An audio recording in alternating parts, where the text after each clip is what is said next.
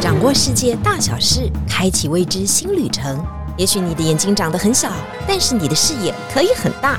金钟主持李天怡携手专业旅游玩家，每周引路带您遨游。天意情报站即刻启程，下一站。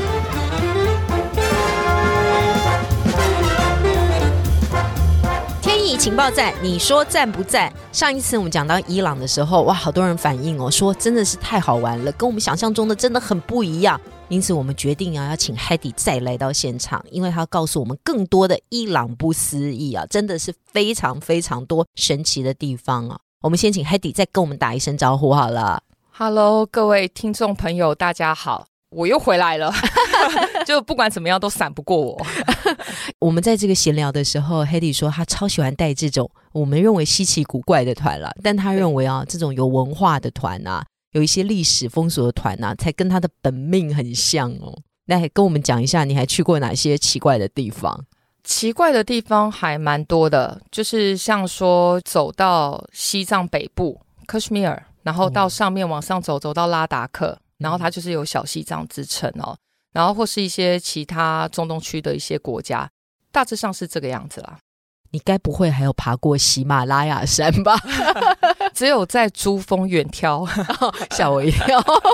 珠峰山脚下很远，因为看起来这个 Hedy 就是很勇于挑战这些很特殊的景点、很特殊的任务。带来生命很多不一样的美好，去到当地才知道，他们真的跟我们想象中的完全不同。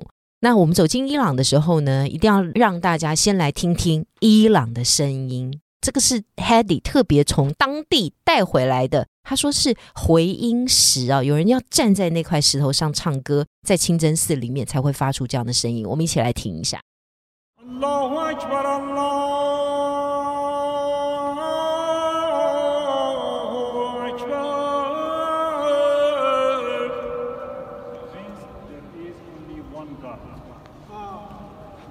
أشهد أن لا إله إلا الله.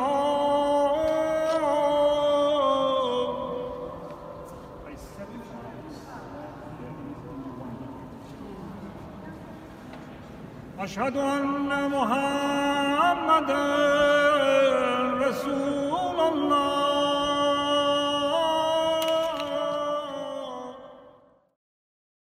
，Hedy，你可以跟我们讲一下这个回音石它的地点是在哪里吗？怎么样有特殊的这样的景象？这个地点呢，其实你在清真寺一定会看得到这个回音石。那我们当时录的地点呢，是在伊斯法罕这个皇后清真寺里面哦。那在国王清真寺旁边有个地方。当时呢，在里面呢，它一定会有一个回音石的部分，是因为他们需要有一个阿訇去在前面，然后帮大家做领唱，唱说阿拉是唯一的真神。嗯，所以他会在里面吟唱的时候呢，其他人就会跟着附和，然后你不用担心说这么大的一个清真寺里面大家听不到他的声音。哦，他就站在那个回音石上面。你说阿訇嘛，阿訇应该算是他们的。祭司或牧师这样的一个角色嘛，哈，他们在当地领唱的时候，整个清真寺都可以听得到。对，好，我们去到这里的时候，一定要先找一下哈，这个回音石还蛮有趣的。接下来，你可不可以先跟我们讲一下这一些行程当中推荐两个你觉得毕生难忘的伊朗经典？如果硬要把很多地点排除的话。我觉得让大家会觉得比较有特色的两个地方推荐给大家。第一个在雅兹德这个地方，雅兹德它实际上来说算是拜火教的一个中心。然后当然你会看到很多风塔、坎儿井，然后跟冰塔这些地方的一些景象或是建筑，你在其他地区基本上是见不到的。是，所以就是如果你来伊朗呢，就非常推荐你们一定要到雅兹德这个地方去。那第二个地方呢，让我觉得会推荐的，当然就是伊斯法罕。嗯，那伊斯法罕是大家知道，它是名闻天下的一个，大概十六到十七世纪阿拔斯大帝他们盖的一个很大的建筑体哦。团员觉得有趣的地方是，黑迪亚什么时候可以赶快把行程结束？我要刷屏。伊斯法罕以前是货物交货，对丝绸之路的一个集散中心。所以就变成说，在这个地方呢，它有一个很大的一个广场，然后大家可以去里面。当然，除了看国王清真寺、皇后清真寺，或是看它的音乐厅之外呢，大家最期待的时间，shopping 时间，对，然后可以买到开心果啊等等之类的物品。所以呢，如果能够把看景点跟 shopping 摆在一起的时候呢，那一天是大家最开心的时候。对，到哪里就会觉得说大概。会留多少的时间给他们去看什么地毯啊，然后或是看珐琅彩啊，然后等等的东西。嗯，所以这些都是伊朗很特色性的景点呢。是，那么提醒大家哦，一定要去。当然，你去到的时候一定会去玩这些地方啊。但是刚刚特别有讲到啊，像这个 shopping 啊、mall 啊这种高科技、比较现代化的建筑啊，其实在伊朗都可以看得到。尤其女生嘛，伊朗的女生的想法总是觉得他们是不是受到阿拉伯世界的禁锢？看起来并不是这样的，因为那个在他们的上一代君王巴勒维国王的时候，其实对女权是一个很大的解放。对，当时的伊朗呢，实际上女生可以穿迷你裙。等一会，你是说那个时候他们信奉的也是伊斯兰教吗？对，一样信奉伊斯兰教，但是他们整个是可以低胸吗？可以。可以低胸，也可以穿迷你裙，可以不用边形，也不用被障蔽，所以是可以的。对，女生就是你也不用戴头巾。为什么？为什么那个时候是可以的？因为当时呢，理查巴勒维上台的时候，然后他就决定把国家整个西化。哦，那你如果西化的话，那你当然不需要头巾啊这些东西，女生就是当然可以穿着高跟鞋，穿着迷你裙，然后穿着一般的衣服，然后出去。走路啊，买东西就是跟西方人没有什么太特别的两样。嗯，所以那个时候应该是对他们女权的解放，算是解放，完全解放。然后包括一直到巴勒维他的第三任太太，然后更是提倡就是女子学校啊等等这些活动加起来的话，当地的女生呢，然后可以做的事情跟范围就更多了。所以伊朗的女性在我们的理解当中，她是在阿拉伯世界当中是有权利的。女生是有权利的，不是像大家想的说，OK，就像沙地阿拉伯，女生是很受压抑的。然后他们两年前才说可以开车，对，可以让大家去观光，观光客不用遮面罩，对不对？然后是穿奇怪的衣服，然后下水游泳。大家知道那奇怪的泳衣，对，要包起来。嗯，哦，所以伊朗真的很不一样，而且他们嫁给。波斯人听说受苦的是波斯的男子哦，还要开一些什么很奇怪的清单哦，这个很有趣诶，可以跟我们讲一下吗？波斯人结婚是这样啊，大家不要认为说 OK，像我们要提嫁妆或是什么东西，对于波斯人来说，婚姻就是一种契约关系，不管你谈恋爱谈得多热烈，然后回到父母面前，他就说来坐下。儿子啊，你要娶我女儿是不是？嗯，来一张纸列出来，我看看你到底要给我女儿多少东西。嗯，来房子有没有？车子有没有？聘礼多少？然后你要给多少东西，你都必须要在不好意思小纸片我没有钱，但我还是很想娶你的女儿。基本上呢，你如果要娶，不行不行不去。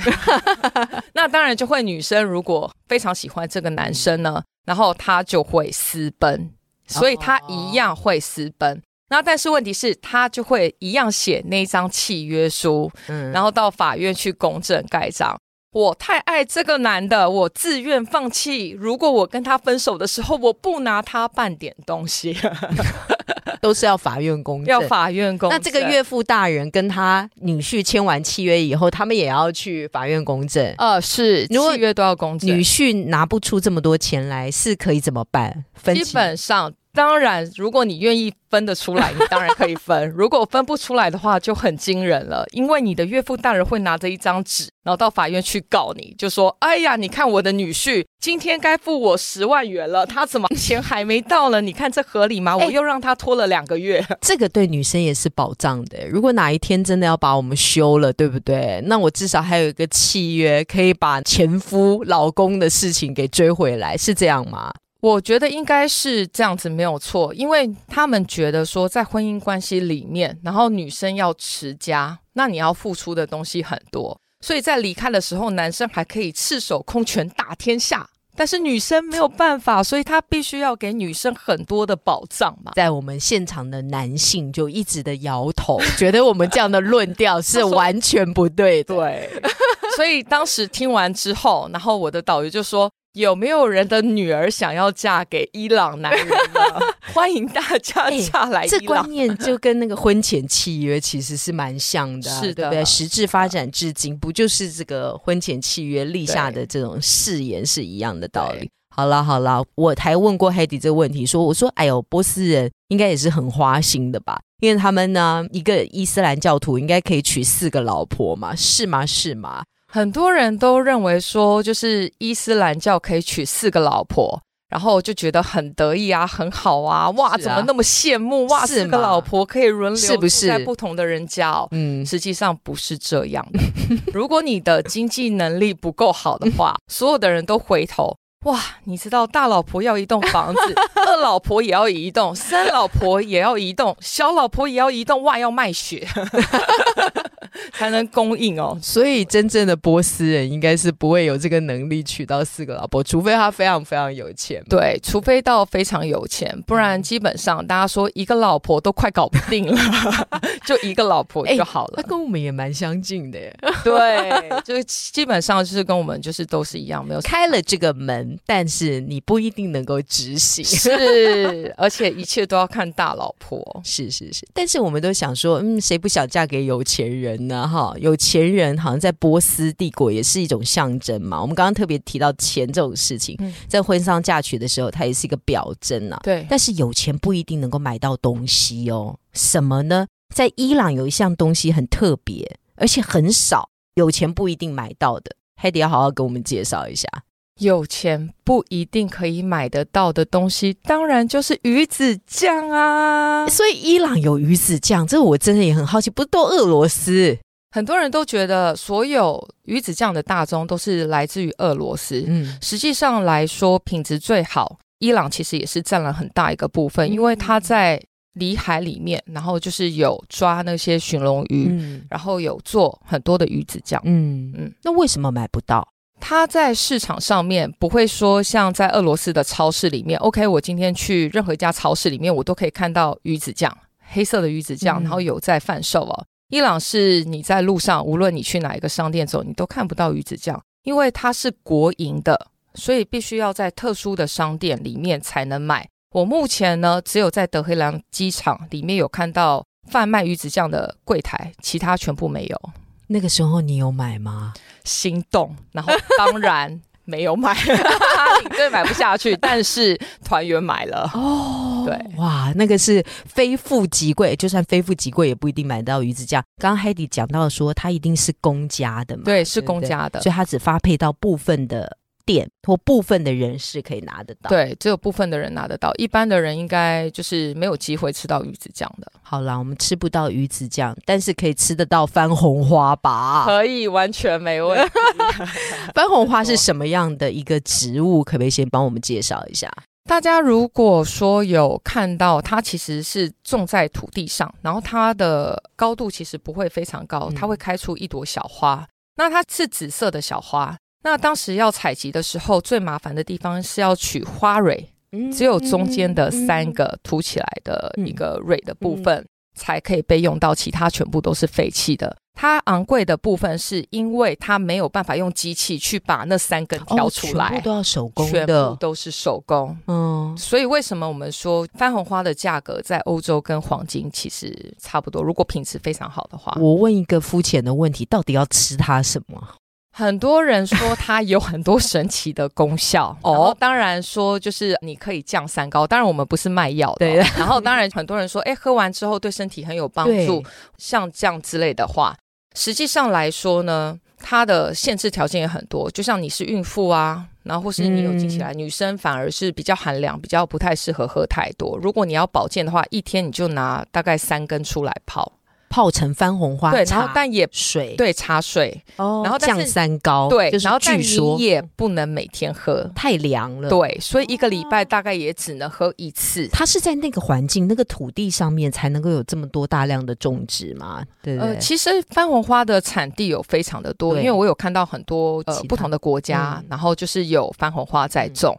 以伊朗呢，它是全世界产量第一名的国家，哦然后所以你在很多国外，不管你在西班牙或是其他国家，你拿到的番红花可能都是伊朗产的。哦，我们先来讲讲这个番红花的价格哦，在伊朗当地大概是多少钱呢？伊朗非常便宜耶，大概两克到三克，可能只要三块美金、四块美金，你就可以拿到一包普通的番番红红花。花，当然它有分等级，对，有分不。同等级。嗯然后这些回来之后，你一样可以煮西班牙海鲜饭，然后或是做一些其他的料理都可以。但是你嗯若要在西班牙买到同样类似的番红花，多少钱呢？我们必须要说，可能西班牙人愿意花很多的钱买伊朗品质很好的番红花过去卖。他们当地呢，可能一克就要三百块，或是五百块，一百倍耶，对，这是是非个常贵，暴利了。对，对，虽然我也不知道它的味道到底是什么样，是有点小花香。有点小花香。好了，但是它确实是一个在伊朗很重要的作物哈。上一集我们特别谈到了玫瑰，这一集我们特别带你看番红花，它们都是植物型的相当好的经济作物，但是番红花当然价格就更高了。讲到作物哈，讲到啊，在土地上面就能够长得出来的，我们一定要讲讲这个伊朗致富的原因嘛，就是石油了。对，你这个一脸很哀戚的感觉看着我，你感觉有很多不平之名想要帮他们发话。Hedy 跟我讲说哈、其实都是石油惹的祸。如果没有石油的话，伊朗也许现在不是长这个样子。应该讲说，就是在十九世纪左右，大家发现石油是一个很厉害的能源，所以英国人呢，当时就是一直在探勘石油。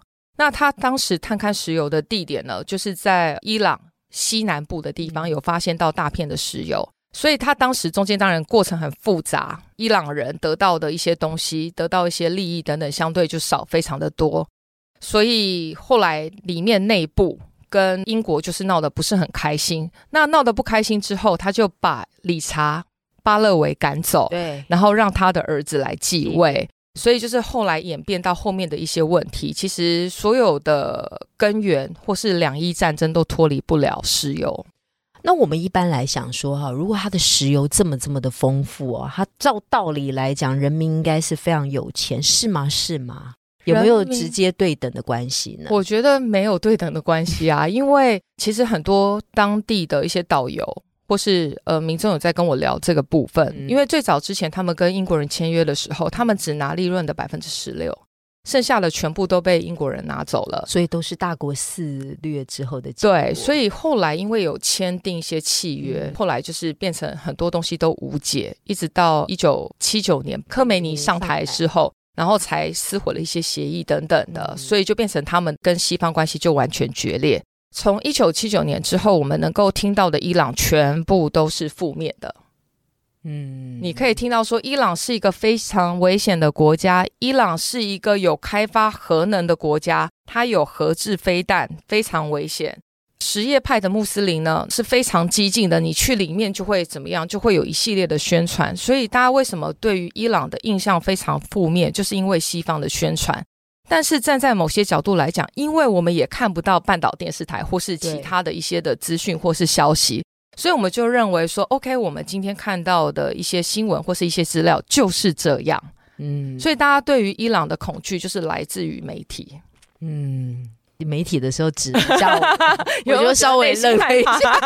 我想也是，对不起哦。不过科梅尼之后的伊朗啊，其实这个有褒有贬嘛。科梅尼在位的那段时间，其实经济状况虽然没有说顶好，但是大家至少是均富或均平，就是大家拿到的物资是一样的。但是对现在可能分野也比较大了嘛。现在分野比较大的原因就是，其实慢慢的国家走向开放。嗯，那开放之后呢，政府没有办法平抑物价，就等于说你的货币一直在贬值的时候，人们买东西就变贵了。嗯所以就是跟土耳其现在遇到的问题其实是差不多。里面的人，你问说是不是军富或是什么，他们有时候都会私底下说，他们比较怀念科梅尼当时在的时代，你如果问五六十岁那些长辈的话，然后他们都说，我觉得科梅尼的时代比现在还要好很多。